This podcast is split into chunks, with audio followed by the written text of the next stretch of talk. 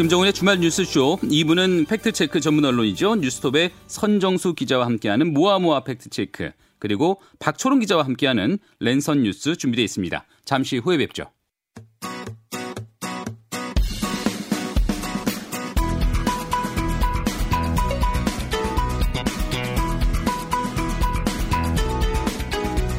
네, 한 줄을 팩트체크로 정리하는 시간이죠. 모아모아 팩트체크입니다. 오늘도 뉴스톱 선정수 기자 함께합니다. 안녕하세요. 안녕하십니까. 자, 오늘 어떤 주제를 놓고 팩트체크 해볼까요? 후쿠시마 원전 폭발 사고 10주년을 맞아서 원자력 발전을 팩트체크 하려고 합니다. 네. 원자력계는 원전이 값싸고 안전하고 깨끗하고 안정적인 전기라고 주장하는데요. 이 원자력계의 주장이 맞는지가 팩트체크 대상입니다. 네, 이 주제 매번 사실 논란이 됐었던 그런 주제이기도 한데, 네. 어, 야, 후쿠시마 원전 그 사고가 벌써 10년이 됐네요. 근데 그 일본 동북부에서 강력한 지진이 발생했고, 쓰나미가 일어나서 원전 폭발 사고가 났었던 게 10년 전 상황. 네. 당시 상황을 한번 좀 다시 간략하게 정리 한번 해볼까요? 네. 원자로에서는 핵 연료가 끊임없이 핵 분열을 일으켜서 고열을 발생시킵니다. 네. 그렇기 때문에 이 열을 식히지 않으면 핵 연료가 녹아내려 버리는데요. 그러겠죠. 당시 후쿠시마 제1원전은 전력 공급이 완전히 끊어지면서 냉각 장치가 가동이 되지 않았습니다. 왜냐하면 그 지진 때문에 송전탑이 무너져 버려 가지고 외부에서 전기가 들어오지 않았습니다. 네네. 그리고 이런 상황을 대비해서 원전 부지 내부에 비상 발전기가 어, 있는데요. 이 바닷물이 넘쳐 들어오면서 비상 발전기가 침수되고 배터리 장치도 침수되면서 제대로 작동이 되지 않았던 거죠. 그러니까 비상 전원마저도 완전히 끊겨서 예, 정말로 예. 전력이 완전히 끊어졌던 예, 예. 그런 상황이네요. 그, 그 뭐라 그러죠? 관제실, 네. 주 관제실이 깜깜한 상태였다고 하더라고요. 아, 그래서 그거를 타개하기 위해서 비상 발전 차를 불렀는데 네. 당시 이제 그 외부도 지진 때문에 엄청 혼란스러운 상황이 됐을 거 아닙니까? 그래서 차가 수배하기도 어렵고 음, 오는 데까지 여섯 한참 시간- 시간이 걸렸겠고. 그래서 일단 비상, 그 발전차가 도착을 했는데 갖고 있는 전원 연결 케이블이 또 짧아가지고 그러니까 막 엎친 데 그러게요. 덮치고 재난은 항상 이렇게 일어나게 돼 있습니다. 예, 예, 예.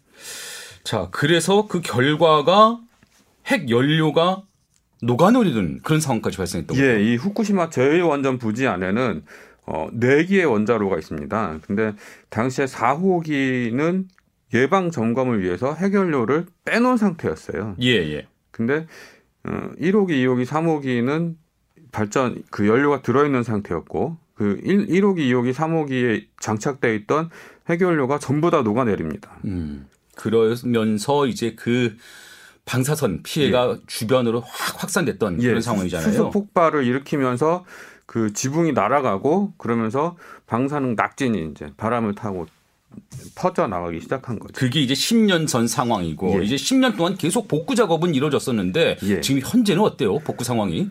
굉장히 지지부진한 상황이라고 평가할 수 있겠습니다. 녹아내린 핵 연료가 그 압력 용기, 그 원자로를 구성하는 여러 부분이 있는데 압력 용기를 뚫고 경남 용기 바닥까지 도달을 했습니다. 네. 일부는 콘크리트까지 녹인 걸로 추정이 되고 있고요. 음. 근데 이그 핵연료를 그러니까 그 핵연료 잔재물이라고 부르는데요. 엄청나게 뜨거운 그 핵연료가 녹아내리면서 핵연료를 감싸고 있던 지르코늄 금속 음. 그리고 그 껍데기 탄소강 그리고 그 밑에 부분 콘크리트 이런 걸 다 같이 녹입니다. 어마어마한 연료. 예, 한 덩어리가 돼갖고 밑으로 흘러내렸는데요. 이거를 끄집어내야지 본격적인 퇴로 절차에 들어갈 수 있는데 네. 지금 한 군데서도 꺼내지 못했습니다.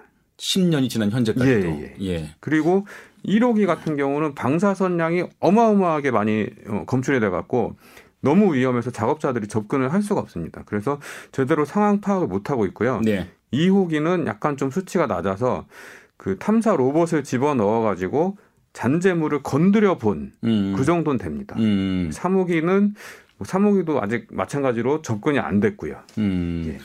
아까 2호기는 탐사 로봇이 일단 내부에 진입했다고 말씀하셨는데 예, 예. 그래서 그 진입해서 좀 확보된 그런 영상들 뭐 어떤 상황들이 좀 있을까요? 사진이 나왔죠. 예. 그 영상을 찍으려고 했는데 그 방사선이 너무 세가지고 영상 장비가 오작동을 일으켰다고 하더라고요. 그래서 아. 사진 일부가 있는데 예. 이렇게 그 진짜 뭐 그 걸쭉한 덩어리 같은 형태 음. 그게 딱 굳어 있는 음. 그 사진이 한 장 있습니다. 예, 예. 예. 근데 그게 얼마나 강하게 붙어 있고 얼마나 무거운지 이런 걸 이제 체크를 해야지 후속 작업을 진행을 할 그러게요. 수가 있는데 아직까지 그런 평가가 제대로 그런 이루어지 측정도 안될 예, 정도고. 예, 예, 네. 그렇습니다.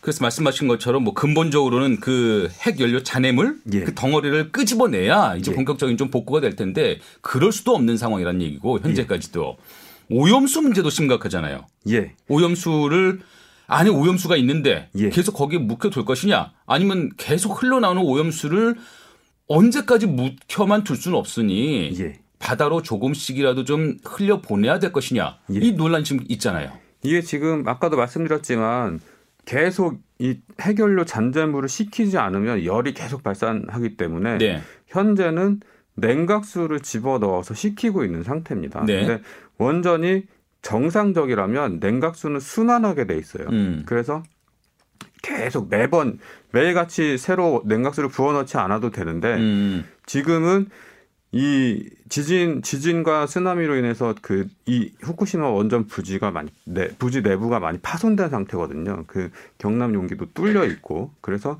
냉각수를 부어 넣고 일부가 순환이 되는데 이전까지는 들어오지 않았던 문제가 안 됐던 지하수가 음. 냉각수 순환 계통에 섞여들게 됩니다. 네네. 그래서 같이 섞여버리면서 함께 오염수가 되는 거죠. 일단 그 안으로 들어가면 오염이 돼버리니까. 예, 그렇습니다. 예. 그래서 이걸 빼내고 순환 뭐 일부는 정수 처리를 해갖고 다시 이제 재사용을 하기도 하는데 매일같이 막대한 양의 오염수가 방출이 되고 있죠. 근데 네. 현재 지금 도쿄전력과 일본 정부는 이거를 그 원전 부지 안에 저장 탱크 큰 저장 탱크를 여러 개 만들어 갖고 가둬놓고 있거든요. 근데 더 이상 공간이 없다. 저장 탱크라고 해도 용량의 한계가 있잖아요. 예, 그래서 이거를 바다로 버려야 된다. 이게 일본 정부의 주장입니다. 근데 네. 일본 그 시민 단체들은 다른 방법이 있다. 바다를 오염시키는 해양 방류 말고 다른 방법을 찾아보자 이러면서 대안을 제시하고 있는 상태고요. 예. 예.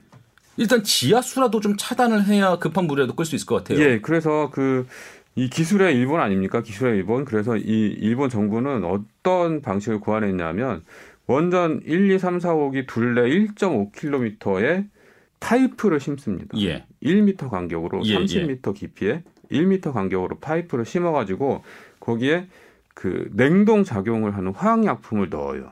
그러면 그 주변 온도가 영하 30도까지 내려갈 수 있다고 합니다. 그래서 음. 이 1, 3, 기- 깊이 30m 되는 1.5km 길이의 동토벽, 그러니까 얼어붙은 흙벽을 만든다. 그래서 네. 지하수 흐름을 차단한다. 이런 계획을 갖고 완공을 했거든요. 네, 네. 그래서 처음에는 이 동토벽을 설치하면 지하수를 완, 완벽하게 차단할 수 있을 거라고 예상했는데 지금 완공한 지 3년이 넘어가고 있는데 아직까지 완벽히 차단이 되고 있지 않습니다. 기술의 일본이라고 예, 칭해졌는데 아직까지도 그 부분 한계가 예. 있네요. 그렇습니다. 자, 그래서 이 복구 작업 예. 결국에는 언제쯤 완료가 될 것이다. 이렇게 좀 전망을 할 수는 있습니까? 일본 정부의 목표가 2051년, 2051년이 되면 사고 난 지 40년이 지나는 해지 않습니까? 네. 늦어도 2051년까지는 자연 상태로 회복하겠다. 이런 목표를 발표했고요. 네, 네. 이 목표에 따라서 진행을 하고 있는데 굉장히 부정적입니다. 전망은. 사실 그때라고 예. 해봐도 아직까지 지금으로부터 한참 뒤의 일인데 예. 그마저도 힘들다. 그렇습니다. 그 그린피스가 지난 4일 후쿠시마 제1원전 폐로 기술 분석이라는 보고서를 펴냈는데요. 네. 이게 굉장히 흥미롭습니다. 이 저자가 원전 기술자라면서요. 예, 예. 이 저자가 사토시 사토라는 분인데요. GE 그 일본 아 미국의 General Electrics라는 회사인데 네. 원전을 만드는 회사거든요. 뭐 가전도 만들지만 이 GE 원자력 사업부에서 기술 및 현장 엔지니어링, 엔지니어링 관리 책임을 맡았던 원자력 기술 전문가고요. 네, 네. 후쿠시마 제1원전의 GE 현장 대표 를 맡기도 자, 했었습니다. 그럼 이 저자는 그 일본 원전 상황을 원전 예. 사고 난 그 원전 상황을 누구보다 잘 알 그런 예. 전문가인데 이 사토시 사토가 예. 쓴 보고서 어떤 내용을 담고 있어요? 한마디로 요약하면 자연 회복은 불가능하다. 이런 내용입니다. 아. 일본 정부의 복구 목표는 달성 불가능하기 때문에 실현 가능한 대안을 찾아야 된다. 이런 취지죠. 절망적인데요, 주제가. 네, 자세히 좀 설명해 주시면. 그 뭐 말씀드렸다시피 일본 정부는 2051년까지 원전 부지를 자연 상태로 되돌리겠다는 목표를 세우고 있는데요. 네. 어 근데 이게 그 일본 정부의 목표대로 차질 없이 진행이 한다고 진행 진행이 된다고 하더라도 이 그 원전 구조물 해체된 원전 구조물 이런 큰 대형 폐기물들은 반출해서 처리할 부지가 없어요. 방법도 없고 음. 이거 최종 처분이 돼야 되는데 우리나라랑 마찬가지도 어, 일본도 아직 그 최종 처분장이 없거든요. 예, 예. 그래서 일단 그 부지 밖으로 폐기물 원전 폐기물을 방출할 수도 없고 그리고 지금 그 원전 부지 내에 토양이 엄청 오염돼 있는데 이걸 재염을 해서 기준치 아래로 낮춰야지 자연 상태로 인정을 받을 수 있는데 그러겠죠. 이 흙을 아 긁어내 가지고 모아놔서 이걸 또 처리할 데가 없다는 겁니다. 음. 그래서 결국에는 자연 상태 회복은 구호에 불가능하다. 그럼 어떻게 합니까? 그래서 일단은 이 사토시 사토라는 분의 주장은 뭐냐면 그 일단 오염수 방출이 가장 큰 문제니까 네. 오염수가 더 이상 나오지 않도록 하기 위해서 지하수를 차단하자. 지하수를 차단하자는 거는 아까 말씀해 주셨는데 그 예. 동토벽을 쌓는 방법. 예, 동토벽이 지금 실패했으니까 그러니까요. 제 2의 방법으로 음. 거기에 해자를 파자고 주장합니다. 해자라고 예, 하면은 그 옛날에 성에 적군이 못 건너게 하기 위해서 그 물 물길 도랑을 깊게 파지 않습니까? 그러니까 성 밖과 성 안을 가르는 그 성벽이 있는데 예, 그 성벽 바로 앞에 예. 도랑을 파서 예, 해자 깊게 네. 파는 거죠. 말하자면 못 인공 물길을 만드는 것이죠. 그렇죠. 예. 예, 예, 그래서 그 해자를 파면 위에 고지대에서 내려오는 지하수가 이 해자로 떨어지게 되지 않습니까? 예. 그러면 이걸 바로 바다로 빼버리는. 그래서 원전 부지는 지하 수위가 계속 낮아지면서 해수면까지 낮아지고 그리고 빗물이 떨어지는 것을 빗물이 떨어져서 땅으로 흡수되는 걸 막기 위해서 원전 부지 내를 전부 다 방수 처리합니다. 뭐 시멘트 포장을 하든지 뭐 이런 식으로. 음. 그러면 결국에는 후쿠시마 원전 부지 자체가 마른 섬, 드라이 아일랜드화 된다고 하거든요. 네, 네. 그래서 지하 수위를 해수면까지 낮춘 다음에 예. 그잔 핵 연료 잔재물은 공기 순환 방식으로 그러니까 물을 붓지 않는 공기 순환 방식으로 식히면 오염수 발생을 막을 수 있다 이렇게 주장을 하는 거죠. 그리고 네. 아직까지는 그 핵연료를 끄집어낼 수 있는 로봇 기술이 발달이 되지 않았으니까 음.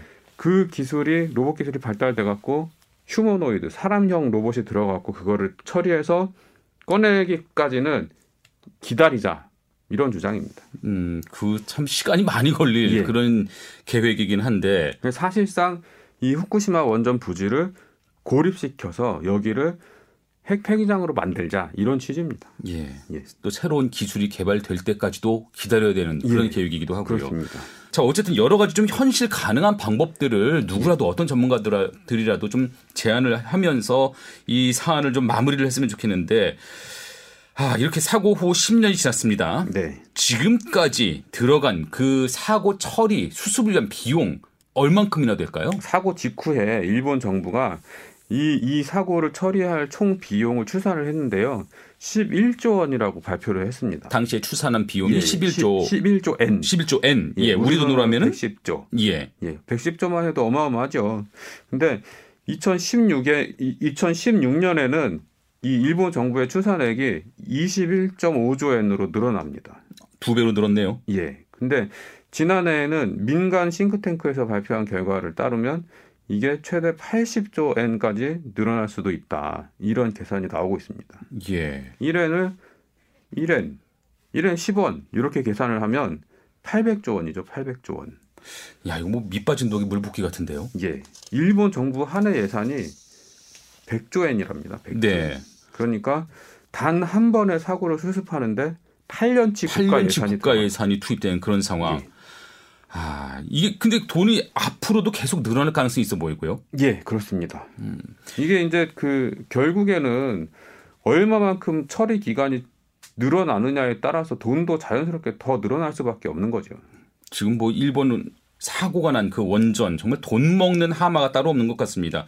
자, 이렇게 보니까 이런 사고 또 사고고 원전을 만드는 비용도 만드는 비용이고 이렇게 따지니까 사람들이 기대한 것과 달리 그 원전에서 나오는 그 발전을 위한 그 단가가 비용이 태양광보다도 비싸다. 네. 이런 계산이 나오는 것 같아요. 그래서 네, 그렇습니다. 장기적으로 봤을 때는 계속 이 사고 대비 비용, 안전 비용이 증가하기 때문에 원전 건설 비용은 계속 늘어나게 됩니다.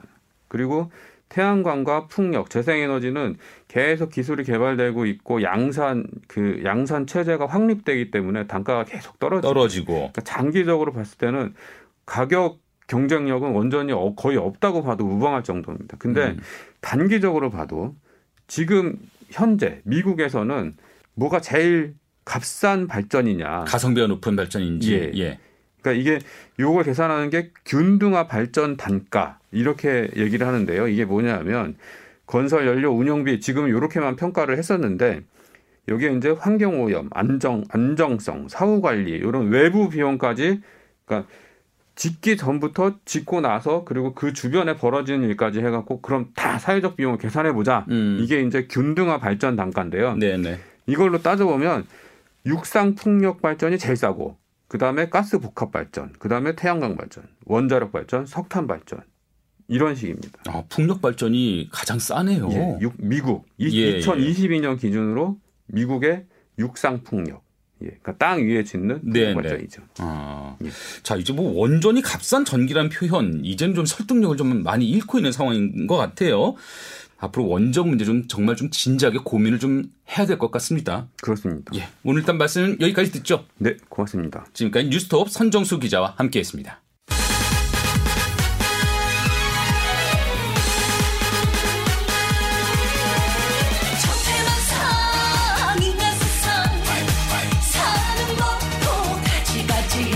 인터넷에서 뜨겁게 화제가 됐던 소식들 짚어보는 랜선 뉴스 시간입니다. 오늘도 박초롱 기자 함께합니다. 안녕하세요. 안녕하세요. 자, 오늘 준비하신 소식은요. 네, 오늘 얘기할 뉴스는 숨진 딸의 엄마, 알고 보니 친언니입니다. 아, 이게 구미 그 3세 아이 사망을 둘러싼 미스테리죠. 네, 얼마 전 전해진 안타까운 소식 알고 계실 텐데요. 지난 2월 경북 구미의 한 빌라에서 한 3살 아기가 숨진 채 발견됐던 사건. 네. 어, 홀로 아이를 키우던 엄마가 아이를 두고 다른 곳으로 이사를 가버린 뒤 굶어 죽은 것으로 밝혀졌었죠. 예. 그러니까 그 어머니가 이게 22살 된 어머니인데 그 어머니가 아이가 발견된 시점으로부터 6개월 전에 이미 다른 곳으로 이사를 갔어요. 네. 그런 상태에서 같은 동네에 사는 외할머니가 그 집을 떠난 엄마의 엄마죠. 그러니까 그 외할머니가 집을 정리하려고 갔다가 이미 반미라 상태로 숨져 있는 손녀를 발견했다. 이런 얘기였잖아요. 네, 사실 그 자체로도 정말 충격적인 이야기였고 아동학대의 심각성에 다시금 경종을 울리는 사건이기도 했었죠. 그런데 더 충격적인 이야기는 따로 있었습니다. 더 충격적인 이야기. 예. 알고 보니까 어, 숨진 아이의 엄마, 이, 이, 엄, 이 엄마가 친언니, 아이의 친엄마는 외할머니로 알려졌던 그 사람이었던 거죠. 구미경찰서가 유전자 검사를 했어요. 그랬더니 그 결과 숨진 아이의 친모가 이 40대 외할머니였던 거죠. 이걸 확인을 했고, 예. 어, 경찰은 유전자 검사를 통해서 숨진 여아의 그 친모로 알려졌던 그 22살 A씨가 친모가 아니다라는 사실을 발견을 하고 외할머니에게까지 검사 결과를 넓혀서 이런 결과를 도출을 해낸 거죠. 자, 이렇게 되면 이제 정말 이상하고 궁금한 게 한두 가지가 아닌데, 자, 먼저 첫 번째로, 왜 아이의 친모는 자신의 딸에게 말하자면 동생을 키우도록 한 거예요? 어, 아직 정확하게 밝혀진 사실이 없는데요. 원래 아이의 엄마로 알려졌던 이 여성 역시 이 숨진 아이가 자신의 아이가 아니라는 사실을 몰랐던 걸로 지금 알려졌어요. 예, 예. 예, 이 두 여성이 그러니까 엄마와 딸이 비슷한 시기에 아이를 낳았고 지금 외할머니로 알려졌던 여성이 자신이 낳았던 아이와 딸이 낳았던 아이를 바꿔치기 한 걸로 지금 얘기가 나오고 있거든요. 이게 정확히 이- 현재까지 알려진 내용이 그렇다는 겁니다. 예. 네. 왜 바꿔치기를 했다는 거예요? 모릅니다. 그럼 그 딸이 낳았던 아이는 어디로 간 거예요? 어, 그것도 아직 알려지지가 않았어요. 아, 정말 이게 정말 뭐- 너무 복잡, 사안이 너무 복잡해지고 갈수록 미스테리한 사건이 돼버려가지고, 아, 저도 좀 헷갈리고, 누리꾼들도 많이 좀 헷갈려 할 것 같아요. 네, 사실 댓글 반응이 정말 폭발적인 소식이었었어요. 말도 안 되는 소리라서 무슨 말인지를 모르겠다. 막장 중에 막장이라 드라마나 영화는 다 망하겠다. 정상적인 세상에서 살고 싶다면서 정말 충격을 표현하는 댓글들이 많았고요. 예, 예. 어, 특히 사건의 전모를 추측해 보려는 댓글들이 많았는데, 뭐, 딸이 낳은 아이는 살해당한 것이 아니냐, 어, 불륜을 통해서 낳았기 때문에 아이를 결국 이렇게 굶어 죽게 만든 것 아니냐, 보란 듯이 신고한 이유는 그럼 뭐냐, 이러면서 사건의 뒷이야기를 추측해 보는 댓글들이 상당했습니다. 네. 또 무슨 일인지 모르겠다면서 죽은 아이만 불쌍하다는 아이의 죽음을 다시금 애도하는 댓글들도 눈에 띄었어요. 그러니까 지금 아이가 숨진 아이가 한 명인지 숨진 아이가 두 명인지도 아직 밝히지가 않은 상황이잖아요. 네. 자, 그럼 용의자들이 어쨌든 이번 사건의 용의 선상에 오른 그 용의자들이 이번 사건에 대해서 어 뭐라고 말한 바들 그것을 통해서 한번 사건을 한번 다시 한번 추론해 볼 수 있는 실마리가 없을까요? 추론해 보고 싶다고 하셨는데 사실 이 말을 들으면 추론하기가 더 어려워요. 더 기가 막히고 이상한데 그 그저께 아이의 엄마로 밝혀진 할머니 이 여성이 대구지법 김천지원에서 영장실질 심사를 받았거든요. 예. 이 기자들이 그 DNA 검사 결과에 대한 얘기를 알고 있으니까 이 여성에게 질문을 했어요. 아이를 낳은 사실에 대해서. 그랬더니 자신은 아이를 절대 낳은 적이 없다. DNA 검사 결과가 잘못된 것이라고 계속해서 부인을 했습니다. 이게 경찰도 검사 중에 굉장히 당황을 해서 검사 결과에 당황해서 네 번이나 다시 검사를 한 결과인데도 아니라고 기자들이 재차 질문을 해도 끝까지 부인을 했습니다. 일단 경찰은 어, 이두 사람이 공모해서 아이를 방치해서 숨지게 한 것으로 추정을 하고 있습니다. 어, 40대 여성의 출산 사실을 감추기 위해서 숨진 아이를 손녀라고 속인 것으로 보고 지금 그 딸, 딸, 딸이 출산했던 아이의 행방도 캐묻고 있고요. 어, 지금, 어, 누리꾼들도 그렇게 많이 생각을 했었어요. 이 외할머니로 알려졌던 여성이 출산을, 어, 한 아이를 그 딸이 사실은 출산을 하지 않고 왜, 그 자신의 어머니가 낳은 아이를 대신 키워준 거 아니냐. 음. 근데 또 그 처음에 친모로 알려졌던 그 22살 그 여성은 경찰에서 그 DNA 검사 결과에 대해서 매우 당황해 하면서 자신은 아이를 낳았던 것은 맞다. 이렇게 진술을 하고 있거든요. 참 뭐가 뭔지 모르겠습니다. 네. 자, 그러면 혹시 이게 아이 아버지를 좀 찾아보면 실마리가 좀 풀리지 않을까요? 네, 지금까지는 그 숨진 3살 아이의 친부가 어 그 22살 여성의 전 남편으로 알려졌고 양육비 문제나 두 사람의 관계 이런 것들이 사건이 이슈화 되면서 공개가 됐었는데 그 전 남편도 뭐 아이 사망 사실을 뒤늦게 알았다고 얘기한 방송 뭐 인터뷰하면서 놀라는 모습 이런 것들이 나왔었거든요. 그런데 예, 그게 예. 아니었고 그럼 그 40대 후반 여성, 그 여성의 남편은요? 네, 외할아버지로 처음에 이제 알려졌던 그 사람의 아이도 아닌 것으로 지금 밝혀지고 있습니다. 놀랍게도. 예, 예. 네, 경찰이 이 친엄마 외할머니로 외할머니로 알려졌던 이 친엄마의 내연남을 어, 조사를 했는데요. 숨진 피해 아동이 이 남성의 아이일 것이라고 생각이 됐었는데 이건 역시 DNA 조사 결과 아닌 것으로 나왔습니다. 예. 결국 현재 아이의 생부의 행방이 다시 묘연해졌습니다. 예, 예. 하, 정말 다시 들어도 미스터리하고 경악스러운 사건인데 그 작고 어린 아이가 좀 굶어서 생을 마감할 때까지 또 우리가 감히 상상도 할 수 없는 어떤 어떤 사건들이 있었던가 아, 좀 이 진실이 좀 난다치 드러나야 되겠습니다. 네, 지금 어, 이 두 여성 모두 그 진술이 엇갈리고 입을 꾹 닫고 있기 때문에 어, 사실 이 미스터리한 부분이 풀리기 위해서는 여러 가지 이제 더 경찰 수사가 이루어져야 되는 부분이 있는데요. 지금 어, 이 숨진 아이는 죄가 없지 않습니까? 그러니까 네. 이 아이를 위해서라도 좀 밝혀야 될 진실이 있지 않을까 하는 생각이 드네요. 알겠습니다. 참 여전히 미스터리하고 답답한 사건 한 번 짚어봤습니다. 자, 오늘 말씀 여기까지 듣도록 하죠. 네, 감사합니다. 지금까지 박초롱 기자와 함께했습니다. 김정은의 주말 뉴스쇼 잠시 후 3부에서는 이번 주 주요 국제 뉴스 살펴보고요. 김현정의 뉴스쇼 화제 인터뷰들도 다시 들어보겠습니다. 잠시 후에 돌아오겠습니다.